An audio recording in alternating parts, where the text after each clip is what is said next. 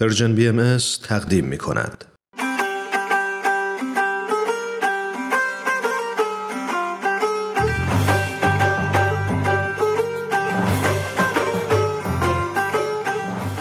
سربلندی ایران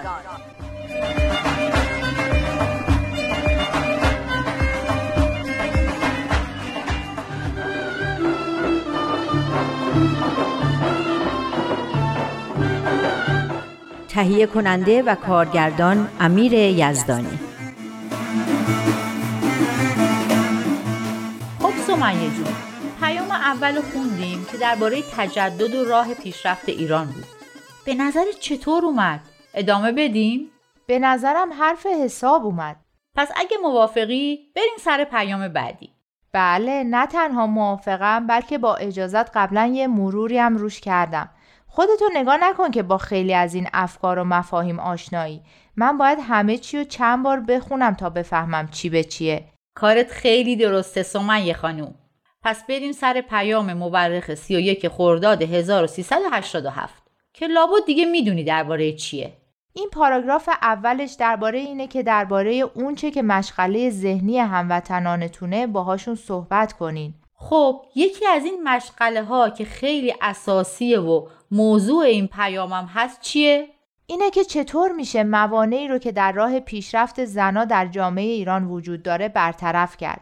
یه چیزی که ازش خیلی خوشم اومد این بود که تصاوی حقوق زن و مرد چیزی نیست که ایرانیا بخوان از غربیا یاد بگیرن. چیزی که بهایی از 150 سال پیش در ایران ترویج می‌کردن. اینم خیلی جالبه که میگن احترام به حقوق زنان لازمه عدالت اجتماعیه. اگه نصف جمعیت کشور از حقوق انسانی خودشون محروم باشن دیگه چه عدالتی؟ اما اون چه که خیلی برام عجیب بود اینه که میگه تصاوی زن و مرد نه تنها برای برقراری عدالت لازمه بلکه باعث دوام و استحکام زندگی خانوادگی هم هست و علاوه بر اون مطابق با عالی ترین شرایط افت و پاکیه در صورتی که به نظر میاد آزادی زنها دقیقا باعث بیقید و بندی اونا و از همگسستگی خانواده ها شده آزادی مردا چی؟ منظور چیه؟ منظورم اینه که نجابت و حفظ موازین اخلاقی زن و مرد نداره. هر دوشون باید موازین اخلاقی رو رعایت کنن. بله، هر کدوم هم که رعایت نکنن کلی عوارض داره که مهمترینش از همپاشیدگی خانواده هاست. حالا شما می‌خوای مردا رو رها کنی و بعد همه مسئولیت نجابت و عواقب عدم رعایت اونو بندازی گردن زنا.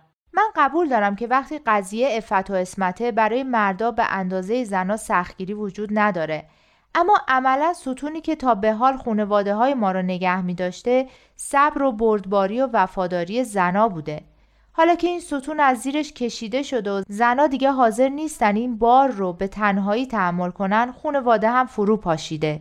به نظر من اینطور نیست. یعنی آزادی اجتماعی زنا به این مسئله ربطی نداره. چطور ربط نداره؟ بی قید و بندی. چه از طرف زن باشه چه از طرف مرد خانواده رو متزلزل می‌کنه. من می‌خوام بگم آزادی زنا باعث بی قید و بندی نیست.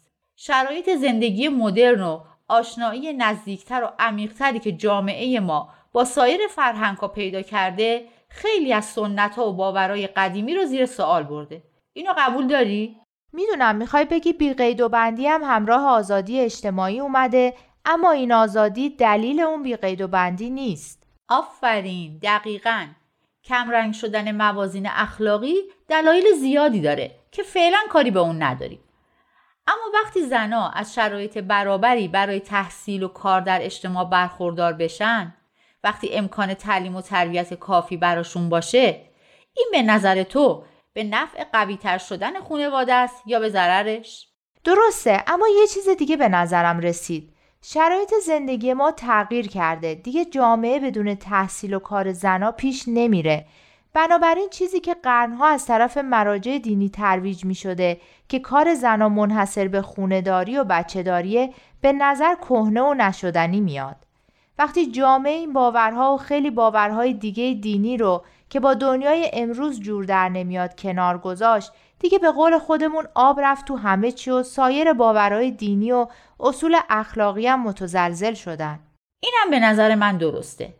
اما حقیقت اینه که تعلیم و تربیت درست روحانی برای زن و مرد و تلاش و مشارکت هر دوشونه که متضمن سلامت و استحکام خانواده است.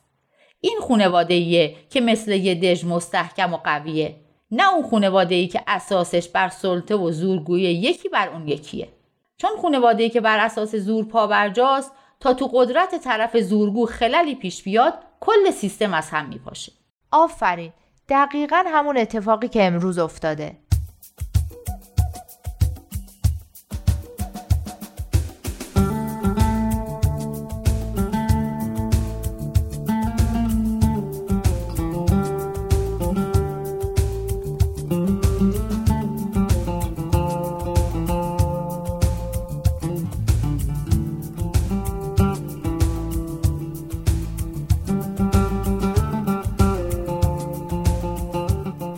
پیشرفت و ترقی زنا نه فقط به نفع خانواده است و به استحکام اون کمک می‌کنه بلکه بیت لازم میفرمایند شرط اساسی برای احیا و اعتلاع هر ملت و رکنی از ارکان صلح عمومی و عاملی بنیادی برای پیشرفت تمدن بشری است.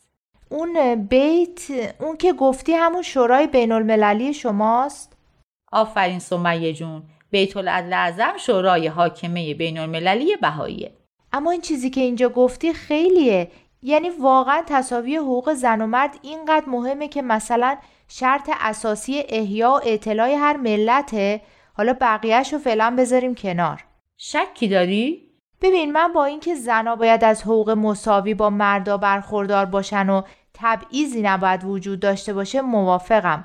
اما فکر کنم این جمله یه خورده اقراق‌آمیزه شایدم تا به حال اهمیت این تصاویر رو دست کم گرفته بودی اینم میشه یعنی واقعا اگه تو ایران ما زنا به حقوق برابر با مردان نرسن ایران نمی‌تونه دوباره سر پا بیسته و پیشرفت کنه؟ تو فکر می‌کنی می‌تونه؟ یعنی میشه نصف جمعیت یک کشوری رو بی سواد و بی خبر از همه چیز نگه داشته اون کشور پیشرفت کنه؟ اون رعایت حقوق بشر که از شرایط تجدد و تجدید حیات ایرانه با پایمال کردن حقوق نصف جمعیت به دست میاد. اینو که اون دفعه قبول داشتی؟ آره اما اگه خوب فکر کنی می‌بینی بیشتر اون شرایط تجدد که گفتیم یه جوری به برابری زنا هم ارتباط پیدا می‌کنه. مثلا مردم سالاری.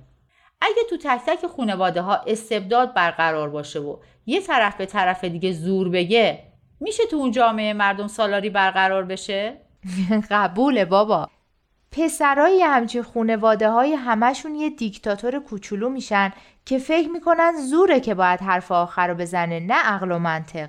بقیه شرایط تجدد هم همینطوره. رفاه اجتماعی، پیشرفت صنعت و فناوری مفید اینا بدون مشارکت زنان نمیشه. راست میگی تعلیم و تربیت عمومی هم اگه زنها از تحصیل محروم باشن عمومی نمیشه.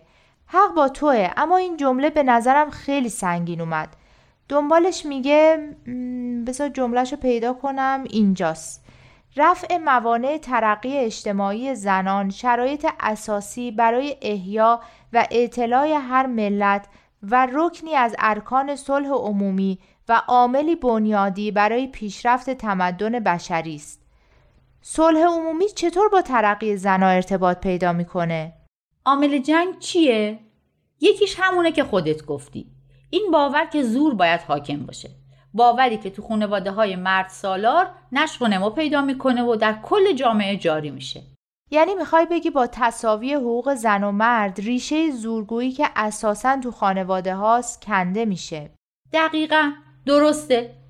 اون وقت شما ملت هایی رو داری که به عقل و منطق خیلی بیشتر باور دارن تا به زور. پس وقتی مشکلی پیش میاد به جای جنگ چیکار می‌کنن؟ مذاکره می‌کنن. البته صد درصد هم اینطور نیست کشورهای زیادی هم هستن که زناشون از حقوق نسبتا برابر برخوردارن اما خیلی از جاها هم زورگویی می‌کنن. مسئله همون برابری نسبیه. وقتی برابری حقوق تو این کشورها کامل نیست یعنی زورگویی هم کاملا از بین نرفته. البته یک نکته دیگه هم داره که باشه برای دفعه بعد. فعلا بیا یه چایی بخوریم. دهنمون خوش شد بس که حرف زدیم.